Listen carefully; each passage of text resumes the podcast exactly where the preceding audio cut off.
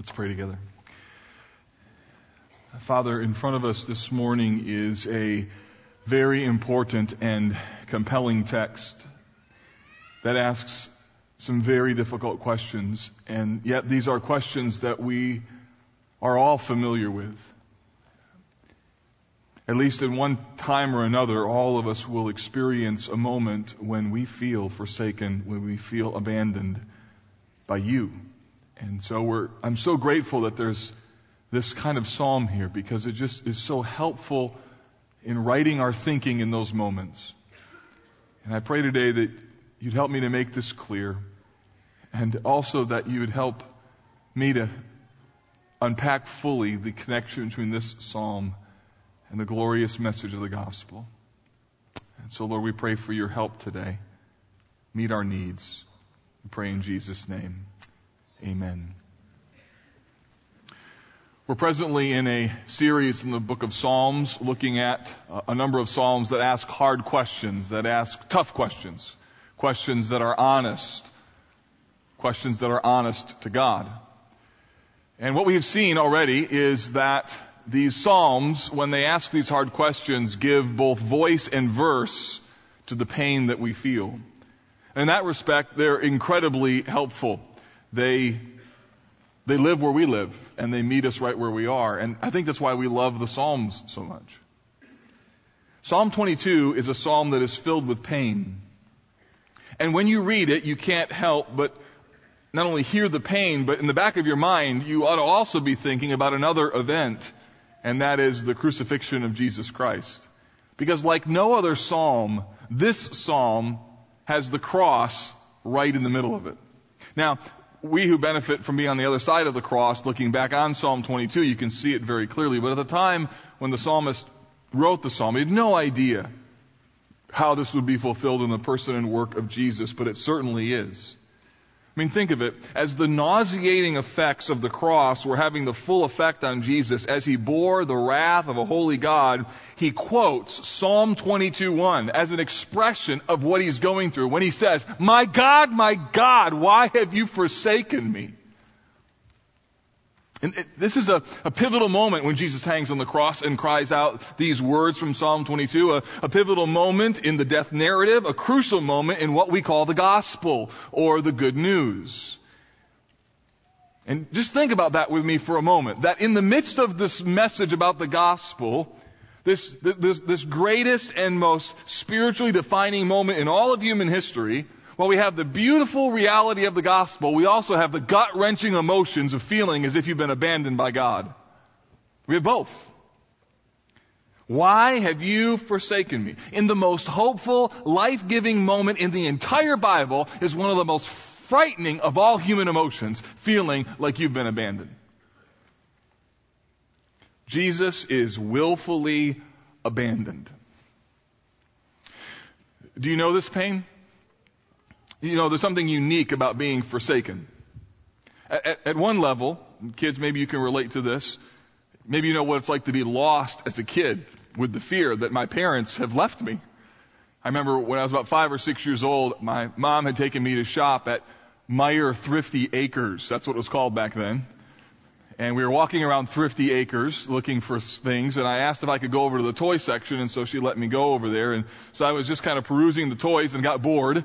And so I went on to the next aisle without her permission, and then the next aisle without her permission, and then realized, oh, I kind of wandered from where she told me to go. So I began to look for her where she had left me, um, let me go, and she wasn't there. Well, what happened is she was looking for me, and if you kind of had a, a lens over the store, you might have seen these two people doing a dance, moving, you know, around, crisscrossing each other's paths and not being able to find each other. Well, after a while, it got a little scary as a five or six year old kid, and so I started to panic, thinking, oh my word, I've lost my mom or maybe she's lost and I got to find her, right? And so I'm trying to go around the store and I'm getting nervous and and eventually a, a nice worker found me and said, "Little boy, are you lost?" And through my sniffles, I said, "Yes." And um, so she said, "Well, come with me." So she brought me to the customer service desk, and the person behind the desk asked me my name asked me what my mom's name was, and then over the speaker of Meijer Thrifty Acres says, Will Marion Vroga please come pick up her child at this customer service desk, right? And then the whole store knew, right, that I was lost. And I'll never forget the moment when down the aisle, this tiled aisle with sweaters on the, on the right and the checkout counter on the left. I see my mom and she's doing that proverbial mom walk run thing. You know what I mean? When she's, you know, she's, she's, she's doing that. You know what I'm talking about? And I saw her, she's doing that. She's not running, but she's not walking. There's something in between, right? It's not very pretty. You know, she's just doing that thing because she's got to get to her boy and never forget being grabbed in the arms of my mom. And, oh, I wasn't lost. And that feeling of, feeling like you've been abandoned even though you knew you, you really weren't, but it's a scary feeling. So my, ter- my story turned out okay. Unfortunately, other people's don't. I'll never forget sitting on the stairs in our former home in Michigan between the first and second story, and next to me was a little girl, eight years old, who'd just been brought into our home as a foster child. The night before, the police had come, and mom had been involved in all sorts of bad things, and Police had come and taken her out of the home along with her two other sisters, and there we are, sitting in our home, been in our house about five hours, and she's sitting there, hand in her face, tears, quiet little cry, and she said, I just missed my mom. And she was abandoned. And that's a really, really strong emotion. Some of you know exactly what I'm talking about. You, you, you relate to that little girl your, your mom or your dad abandoned you. Maybe for you, Father's Day is a really hard day because your dad is AWOL. Or maybe your parents, they, they stayed at home, but they were emotionally AWOL. They were just gone. Some of you know what it's like to be abandoned by a spouse, be forsaken for another. You know what it's like to have your kids say to you, I'm, I'm out of here, and they never come back. This emotion of being forsaken is a strong one, but let's Let's go to another level. What if, what if it's not just a person? What if, what if it's God? What if, what if you feel like God has forsaken you? What if you feel like God has abandoned you? How do you deal with that emotion? How do you cope with that kind of pain? Well, that's what Psalm 22 is for. See, what Psalm 22 does is it helps us immensely in that it shows us that two things can coexist. And I'm, everything I'm going to say today, you can boil down to this simple equation, and it's this that pain plus belief equals hope. In other words, listen to me, pain and belief can coexist. You just live in life with two parallel tracks. On the one hand, you're in pain, you're hurting, and circumstances are difficult and hard. And on the other hand is this firm, deep belief that God is good, and you're a follower of Jesus, and you're not giving up.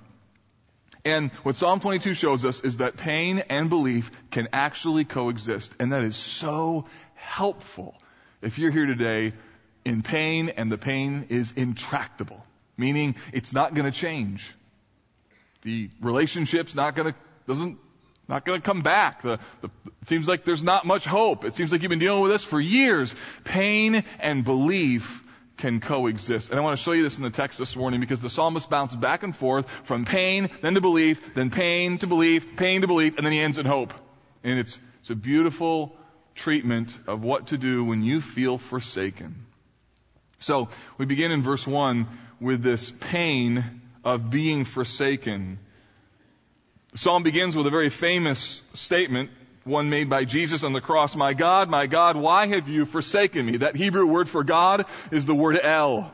It's a word that means mighty one and strength. I mean, this makes sense, doesn't it? If God is God, then He's more powerful than anybody else. That's why He's God. He's, He's strong, He's powerful, He's mighty.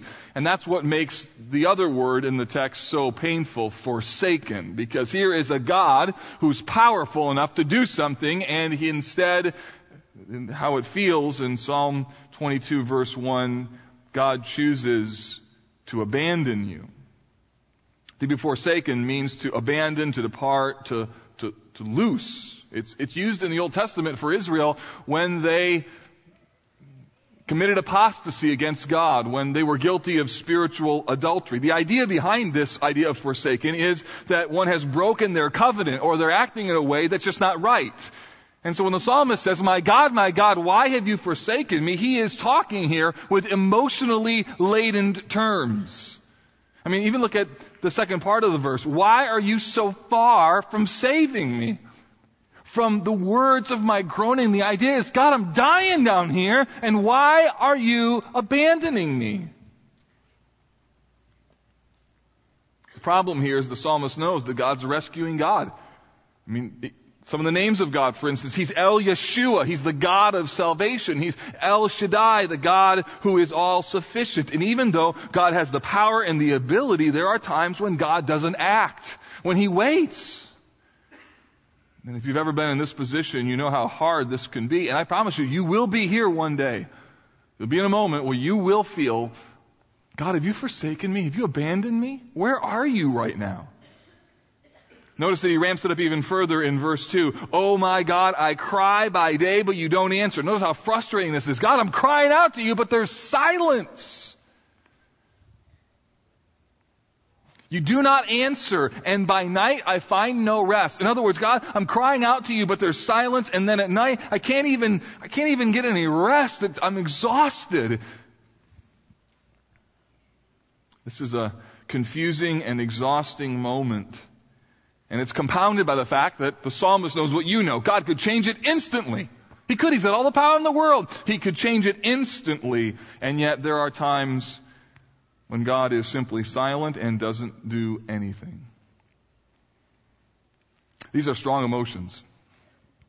What I'm saying here should at one level make you feel a little bit uncomfortable. And, and, and, yet at the same time, these are the very emotions that Jesus himself experienced when he hung on the cross. And yet the reality is, is that Jesus experienced these emotions in a depth that we can't even fully understand because he has full fellowship with the Father in intimacy and oneness that we don't know anything about. And here is this Son of God who hangs between heaven and earth enduring the pain of an undeserved death.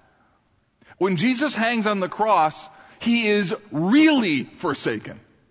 So you and I may feel forsaken, but Jesus is actually forsaken and is forsaken on purpose. God willfully chooses to forsake his own son.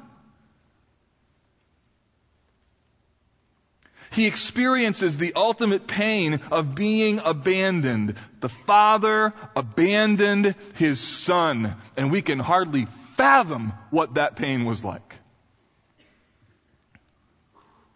Now, the beauty of this psalm is realizing the extent to which Jesus was abandoned so that you would never experience the ultimate abandonment that comes when God fully removes his presence, and that's in a place called hell. So the beautiful message here of the gospel is this, is that Jesus experienced your abandonment.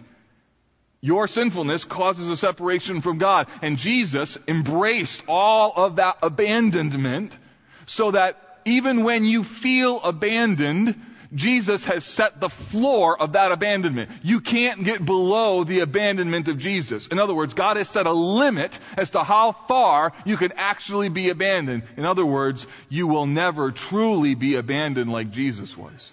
And you have Jesus to thank for that. When you feel like heaven is silent and as though life is painful, just remember that there is a floor to your abandonment. And Jesus endured abandonment so that you would never have to experience it. You may feel abandoned, but because of the abandonment of Jesus, you never truly are forsaken if you've received Christ as your Savior. If you haven't, then you will know abandonment like you can't imagine. You want God out of your life? With hell, there is no presence of God. And you are completely and totally abandoned.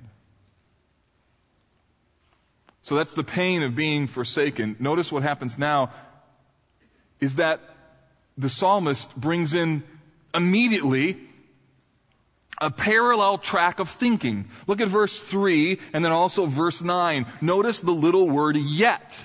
There is power in that word yet. In both, in both, verse 3 and in verse 9, the psalmist says, why am I, why have you forsaken me? Yet. What does he say? Yet you are holy.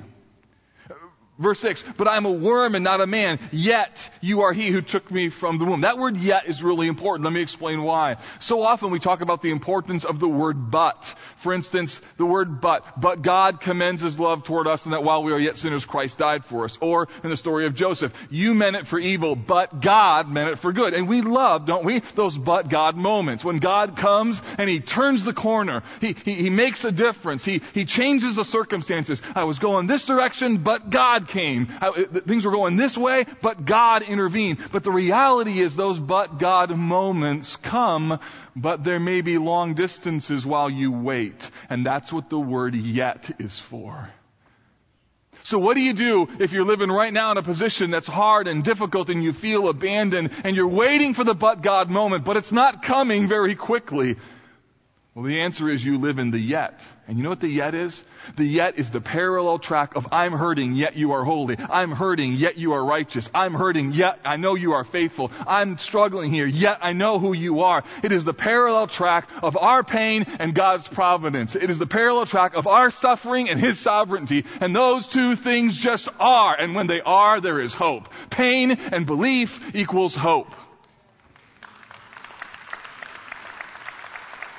Yet is for seasons when you are waiting for the but God moments. Look what he says. Yet you are holy, enthroned in the praises of Israel.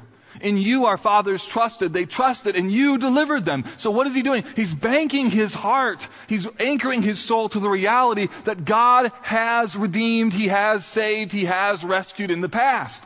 So God, I, I feel forsaken, yet I know you can rescue me. God, I feel completely abandoned, yet I know you are righteous. It is the power of yet that preserves you as you're waiting for the but God moments. And some of you need to learn how to live in the yet. I know you long for the but God moment, but you need to learn how to live in the parallel realities of pain and providence, of suffering and sovereignty, and just learn to live with two parallel tracks.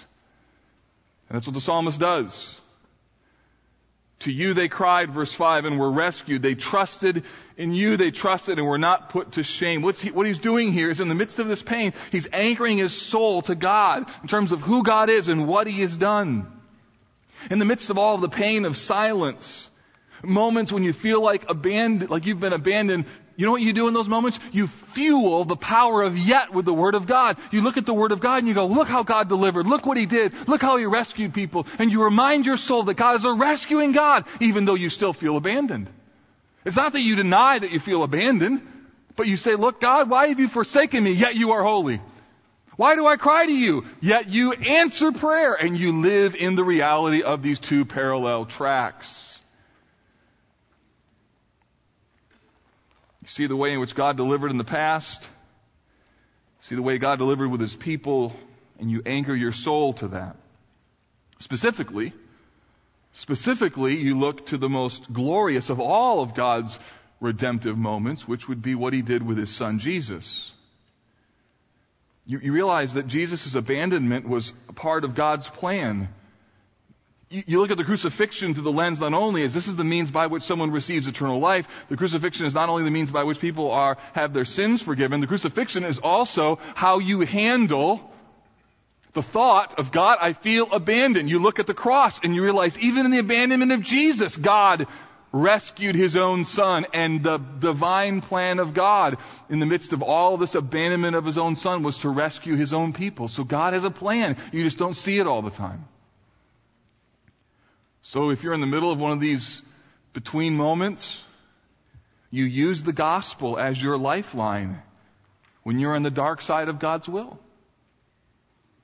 Dark side of God's will is a phrase I've used to describe what it feels like to be in an orbit of your life when you're like on the dark side of the moon. You know the sun is over here and it's shining, but you come around in the shadow of that moon, of the, the mystery of God's providence, and it's cold and it's dark, and you wonder how long are we going to be here? And you're coming around the dark side of the wheel, and you wonder how long until the sun begins to rise on God's providence again. And what you do in the dark side of the will of God moments is you anchor your soul to the gospel. You remind your soul. Even in the darkness of the death of Jesus, God was still working His plan. And when your soul begins to wander, or when the enemy begins to accuse you, or suggest to you, God has forgotten you, God has forsaken you, you take the enemy back to the cross, you take your own soul back to the cross, and you remind yourself when you're in the dark side of the will of God that God is always faithful, He's always true. And if you need any example of that, just simply look at the cross of Jesus. No greater abandonment, no greater suffering, no greater pain, and no greater victory. And that's the beauty of what God does. When God is in control, He can take anything, even the murder of His own Son, and use it for redemptive purposes. You know how frustrating it must be to be Satan? Everything he tries, God countermoves. And everything Satan does works right into God's plans. So here we have this, this pain, belief, pain, belief. And in the midst of this, we're called to look at Jesus. I mean, this is the argument of Hebrews 12. Hebrews 12 says, therefore, since we are surrounded by so great a cloud of witnesses, let us lay aside every weight and sin which clings so closely to us, and let us run with endurance the race set before us. What is the cloud of, of witnesses? It's all these people who've gone before us. You read your Bible, Moses and Joshua. You, you look at Paul and Timothy and Titus. You see how the early church, how God met their needs, and you see this great cloud of witnesses, and you say to your soul, if God has been faithful to all these people, will He not also be faithful to me? And then as well, you look at the greatest example of this, and that also being Jesus, verse 2, looking to Jesus, the founder and perfecter of our faith, who for the joy that was set before him endured the cross, despising the shame, and is seated at the right hand of the throne of God. Then the writer says this, and this, this verse may be the whole reason why you are here today. Consider him who endured from sinners such hostility against himself so that you may not grow weary or faint hearted. You weary? Coming to church faint hearted today? Been praying about the same thing over and over and over? Got a heartache so big in your soul and it doesn't seem like there's any answer coming? How do you deal with that? You don't place your hope on the change of circumstances because the circumstances might never change. So where's the hope? The hope is you consider Jesus so you do not become faint-hearted or grow weary. This is the power of yet. Pain, belief, pain, belief, pain. Verse 6 we go back, and this is, this is what happens when you're in a struggle like this. You know it. One minute you're thinking all godly and righteous, the next you're really down, and it's a battle, back and forth, back and forth. There's no magic formula. It's a fight. And verse 6 to 8 extended. He says, I am a worm and not a man. Never felt like that. I'm just eating dirt. I'm lower beyond low. He's scorned by mankind. He's despised by the people. All who see me mock me. They make mouths at me. They wag their heads. They're mocking him. They're making fun of him behind his back. They're making faces at him. Verse 8, they, they, they throw his faith into his face. He trusts in the Lord. Let him deliver him. Let him rescue him if he delights in him. So we've had family members say that. Well, if you're such a Christian, why do these things happen to you? If you guys claim to be a follower of Jesus, then you should have perfect kids. It's a dumb thing to say, right? Don't say that, but it is. You know, you follow Jesus, then two people should just get along and stay in their marriage. Well, sure they should, but sin is bad. And people throw this in your face. How can you be a Christian and have this stuff happen? And you can think, ah, yeah, how can I be a Christian and have this happen? This is what happens in the text. Throws it right in his face.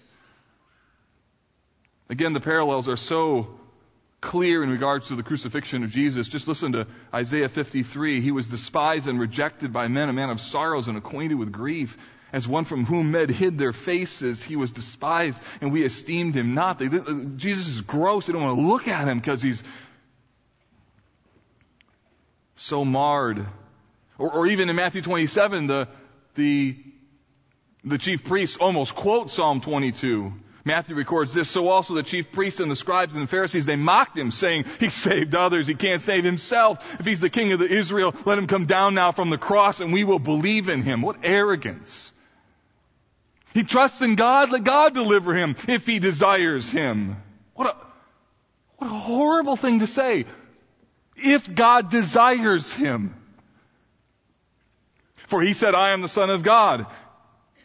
And the robbers who were crucified with him also reviled him in the same way. Here, here's Jesus enduring the reality of Psalm 22. So listen to me, friends. Jesus knows what it's like to be abandoned, and he also knows what it's like to be abused. So it's not just enough that some of you experience the abandonment but it's that you endured the ridicule of people who piled on in the midst of your grief. It's just like, man, this, this is hard enough without your words and your attitude, and you pile on all this other stuff on me, and then what does the psalmist do? He goes right back to belief again. So he battles pain, belief, pain, belief. Notice his focus here again on who God is and his faithfulness. Verse 9, you are he who took me from the womb.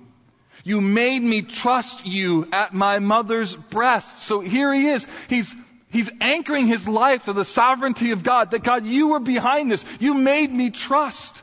This is why I believe in the sovereignty of God because without it, if God isn't in control of all things, even the bad things, then life just completely falls apart.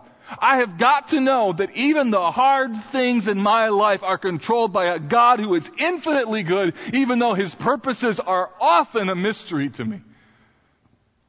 We have to be able to anchor our hearts to a hymn like Great is Thy Faithfulness that says, Thou changest not Thy compassions, they fail not, as Thou hast been, Thou forever wilt be. Meaning, God, you've always been faithful. Hard to know what you're doing at times, yes, confusing, painful, but someday it will all be clear. And maybe not entirely in this lifetime.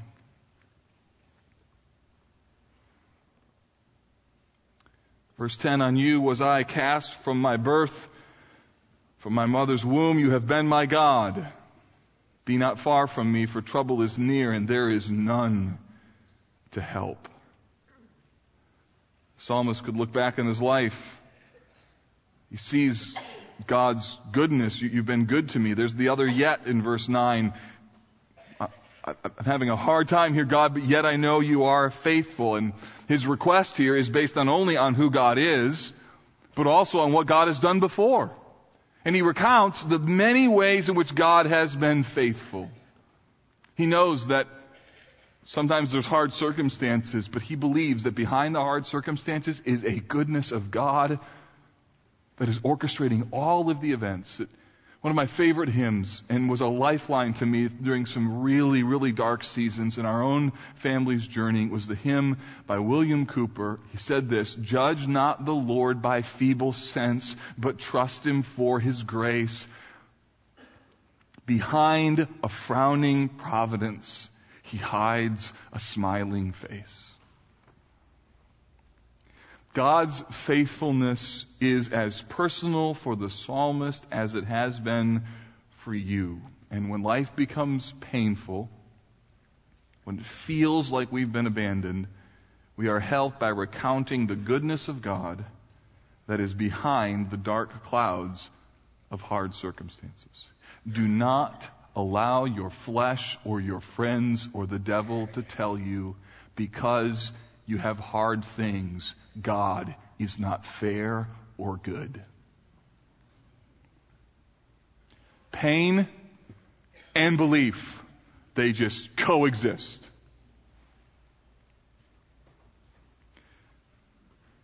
Pain, belief, pain, belief, pain.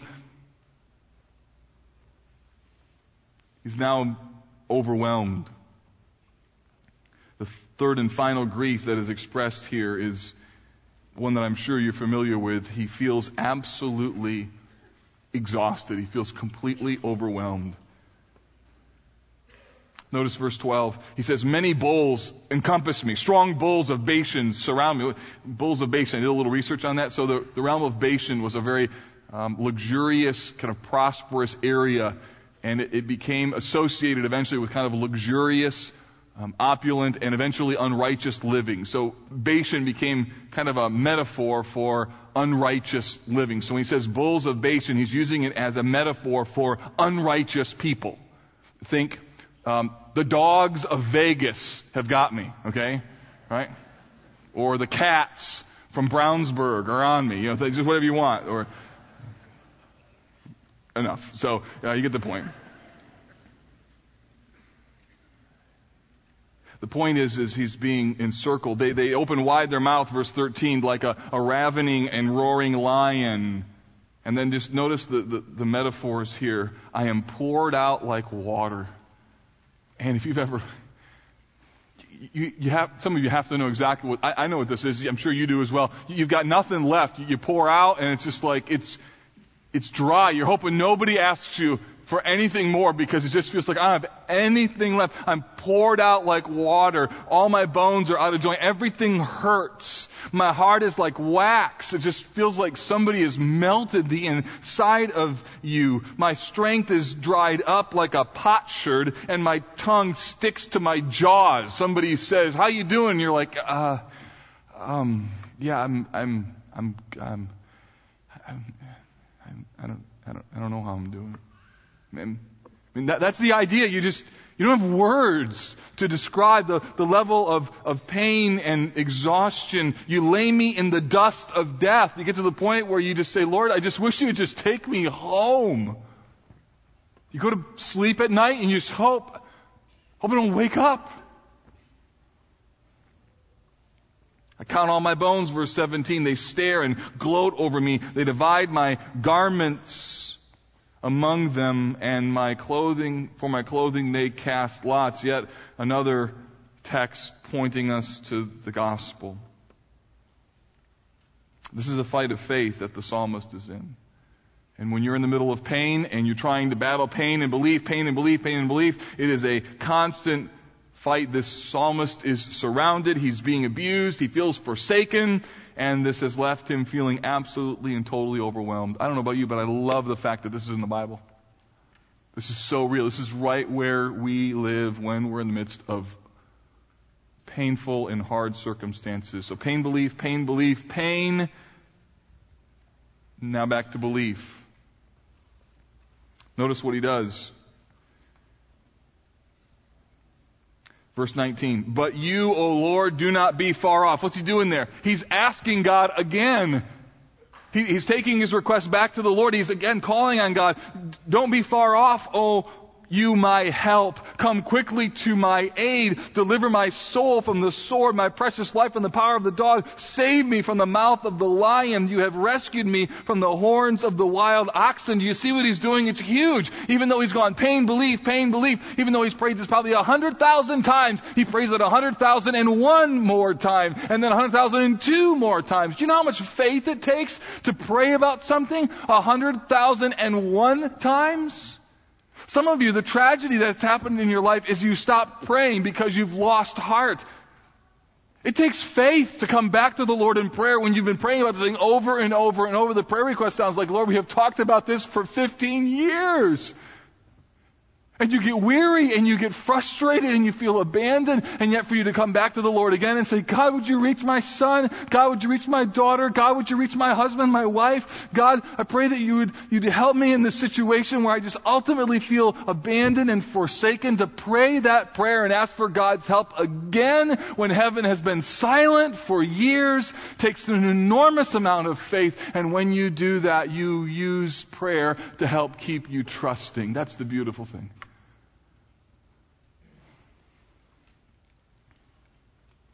Prayer creates the trust.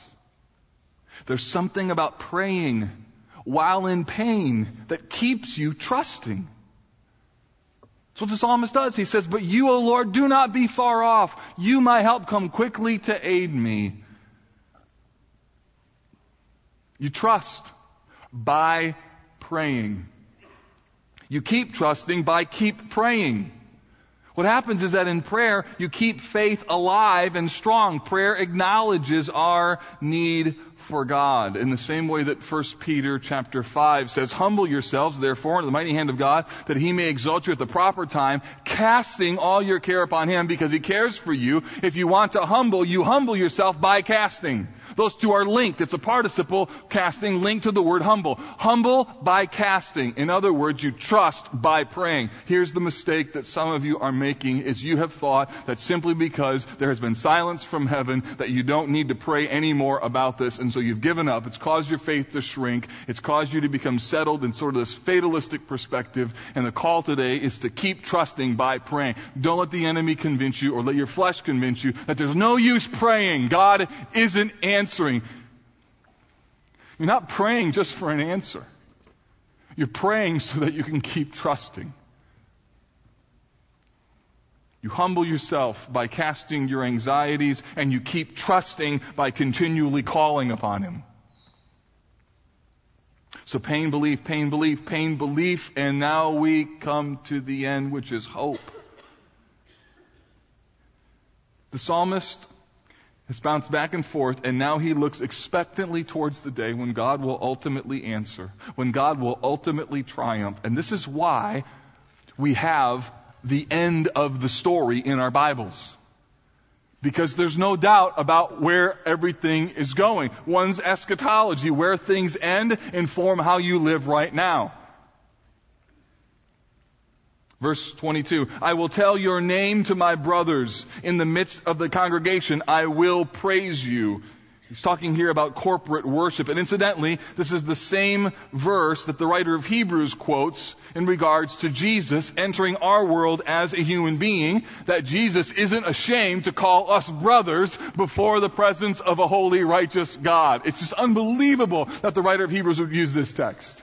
The idea is that Jesus enters our world and in the midst of our pain, He enters into the communion of humanity and He stands with us together before the glorious reality of all that God is for us It is not ashamed to call us brothers. Just remarkable. I will tell of your name to my brothers. In the midst of the congregation, I will praise you. You who fear the Lord, praise him, all you offspring of Jacob, glorify him and stand in awe of him, all you offspring of Israel. Notice he takes his heart up in worship.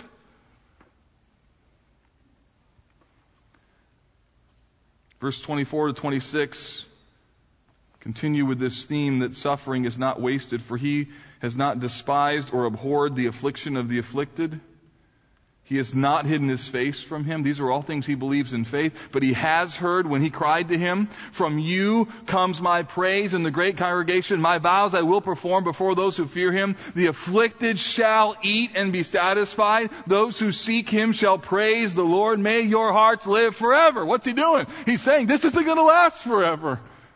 He's banking his hope on God's ability to make it all right. There will come a day when the afflicted will eat and be satisfied. That may not be until you see Jesus face to face, but that day will come. It's the message of the Bible. And Christ experienced the abandonment of the Father to guarantee that those who receive Christ as their Savior have that very experience as their own. When the enemy tempts you to think that your pain is pointless or capricious, the psalmist in Psalm 22 pushes back on that with this statement that the afflicted shall eat and be satisfied. And then notice how it ends in this glorious flourish of triumph. Verse 27, all the ends of the earth shall remember and turn to the Lord. All the families of the nation shall worship before you, for kingship belongs to the Lord. He rules over the nations. Do you hear the Great Commission? Do you hear Revelation 7 of every nation, tribe, and tongue? He's talking here about global worship, global service. Verse 29, all the prosperous of the earth eat and worship. Before him shall bow all who go down to the dust, even the one who could not keep himself alive. Posterity shall serve him. It shall be told of the Lord to the coming generation. They shall come and proclaim his righteousness to a people yet unborn that he has done it. In other words, it is finished. That's how Revelation ends. It's done. I make all things new. It's what Jesus inaugurated when he hung on the cross and he said, it is finished. And the psalmist says at the end of the day it comes where Jesus, Father and Holy Spirit in their wonderful triunity bring to completion everything that God has designed.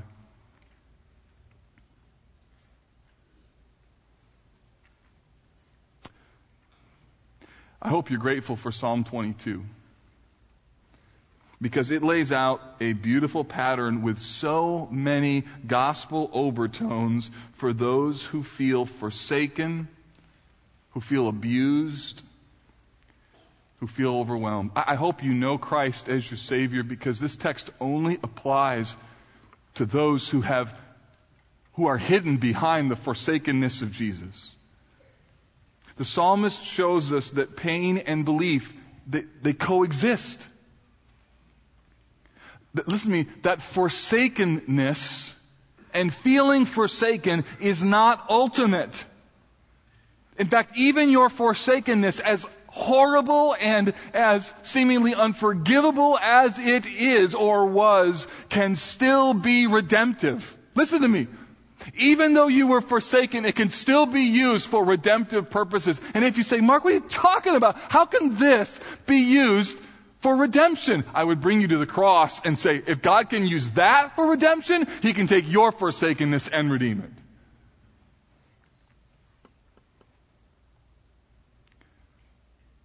What God does is He takes pain and belief, and when God is in control, those things can simply coexist for God's glory and our good. So when you feel forsaken,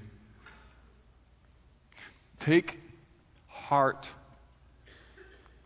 even than that, anchor your soul to the message of this psalm and to the cross of Christ that forsakenness ultimately ends in victory when God is in control of it all. So if you feel forsaken, you must learn how to live in the yet. That pain plus belief equals hope. And there's no greater example of that than the cross of Jesus Christ. Father, we ask you to brand this concept to our souls because there will come moments in our lifetime when we need to be reminded that when we feel forsaken, there is a floor bought by the blood of Jesus. We anchor our hearts to the truth that all things work together for good to those who know God, to those who are called according to his purpose. There is a floor to feeling abandoned. So, Father, we pray that even now as we sing and respond to you, that our hearts would be drawn back to the yet moment. God, we're hurting, yet you're holy. We're in pain, yet you are righteous. We're struggling, yet you're good. We are confused, but yet we know that you are in control. And so help us to live in this double reality with lots of pain and even more belief. So help us, Lord. We pray this in Jesus' name. Amen.